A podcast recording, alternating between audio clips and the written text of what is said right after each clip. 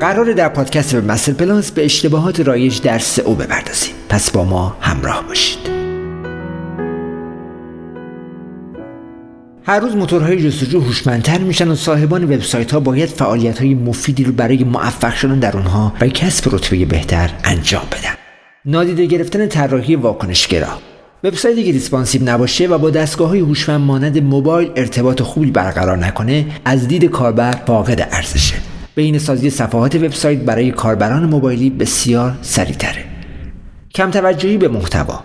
استفاده از محتوای تکراری یا کپی شده تاثیر منفی بر وبسایت شما می‌ذاره. نوشتن محتوای تازه و اطلاعات مفید به صورت منظم و با فرمت درست در موفقیت وبسایتتون سهم بزرگی بر دوش داره. استفاده بیش از حد از کلمات کلیدی. به کار بردن بیش از حد کلمات کلیدی به میزان قابل توجهی اسپم در موتورهای جستجو به وجود میاره که باعث کاهش رنگ سایتتون میشه. تمرکز بر یک پارچه سازی برای انتخاب کلمه کلیدی بهینه در حین نوشتن محتوا در سایت. استفاده از backlink های غیر واقعی لینک های خارجی از یک منبع با کیفیت پایین دقیقا خلاف جهت سئو عمل می‌کنه و به سایت شما ضربه می‌زنه. استفاده از backlink های واقعی و سالم برای توسعه و بهبود سایت. عدم استفاده از متن بر روی تصاویر. زمانی که روی تصاویر خودتون توضیح و به اصطلاح متن alt قرار نمیدین به سختی در گوگل search میشن و بنابراین تاثیر بدی روی سئو شما می‌ذارن. برای تصاویر توضیح خوب و مختصری انتخاب کنید و اون رو به صورت متن آلت روی تصویر قرار بدین. استفاده نامناسب از ساختار آدرس. زمانی که از یک ساختار نامناسب برای آدرس نوشته ها در سایتتون استفاده می‌کنین غیر قابل درک میشن و بنابراین نتیجه خوبی در جستجو ندارن. ساخت ساده و راحت آدرس ها برای محتوای ایجاد شده. عدم انتشار منظم محتوا در سایت.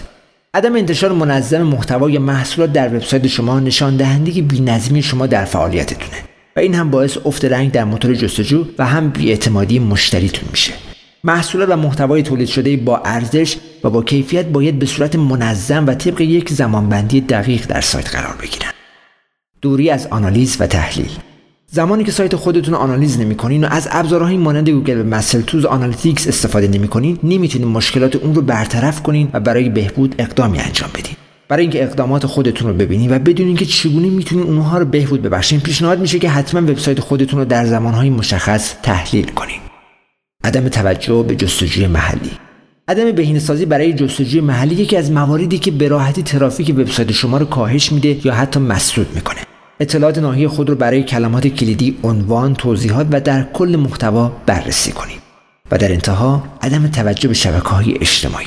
عدم توجه به شبکه های اجتماعی و جلوگیری از اشتراک گذاری مطالب و محصولاتون در اونها یکی از مواردی که مانع برندسازی و آشنا شدن افراد جدید با سایتتون میشه.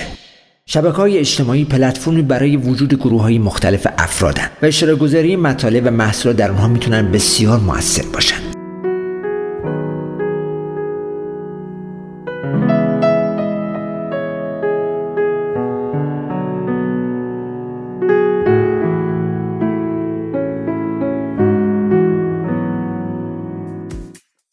پادکست وب مستر پلاس. دریچه به سمت دنیای وب. با پادکست وب مستر پلاس همراه ما باشید. مستر وب مستر dot ir